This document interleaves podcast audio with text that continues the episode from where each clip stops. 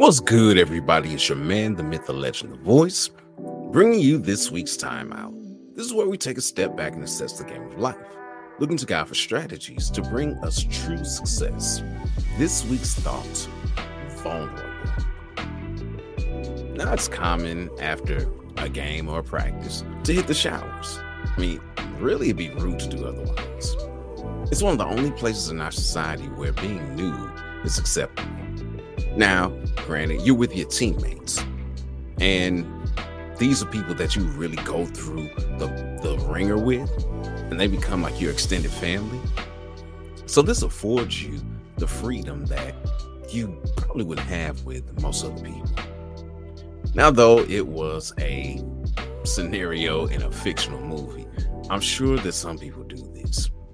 In the movie Jerry Maguire, Cuba Gooding Jr.'s character was air drying while discussing moves with Jerry. He was comfortable in his skin, talking business with Jerry while he was completely in the buff. He could do this because it was in the locker room, a safe environment. To be naked is to be vulnerable. We often use this term when we're disclosing parts of our lives to others, like, you know, I, let me, you know, take these layers off and show you who I really am. God designed us to be vulnerable. Just look at Adam and Eve in the garden. They came into the world uh, in their birthday suits, just as we do when we enter the world. They were there before each other. Not a stitch of clothing on them because there was no such thing as clothing at that point. And the Bible says that they were naked and unashamed. Now, when you really look at the meaning behind the words there, specifically the word unashamed, it reads a little different. It's like they were naked and they didn't view each other as imperfect. They weren't ashamed before one another.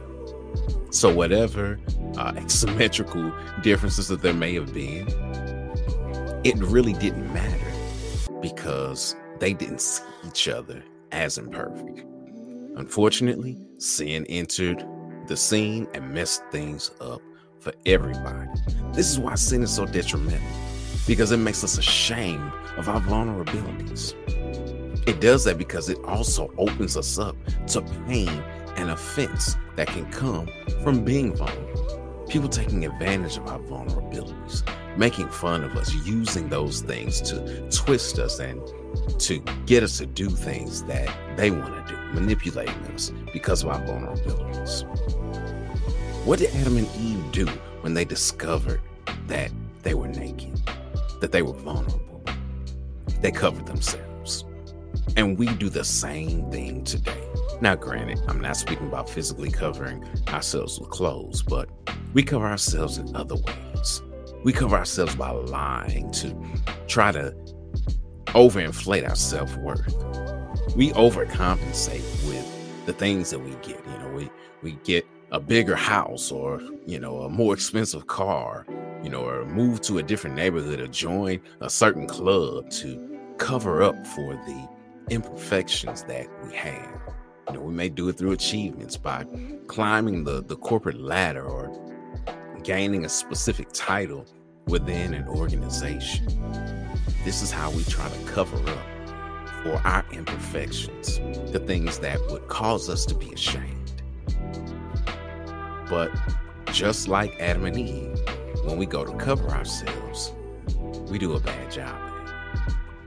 Our covering is insufficient. The only way that Adam and Eve could be covered properly is by God covering them.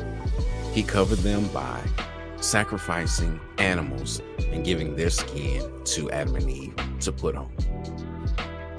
After he covered them, he made a way for them to be restored to the place where they could be vulnerable again. He told them that he was going to send a man through Eve who would right all of the wrongs after he covered them for the wrong that they had done.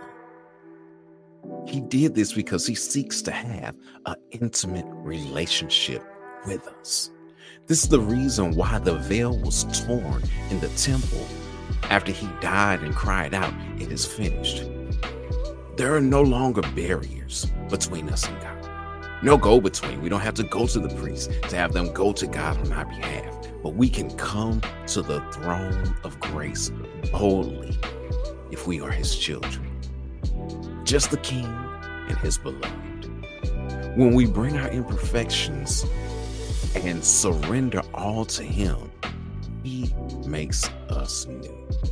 So here's the play trust the God who made us with all of our imperfections. He alone can cover them. He can be trusted with all that we are, and we can trust Him to make us all that we are to be. It's your man, the myth, the legend, the voice with this week's time out. All right, time to get back in the game of life. Until next week, ready, break.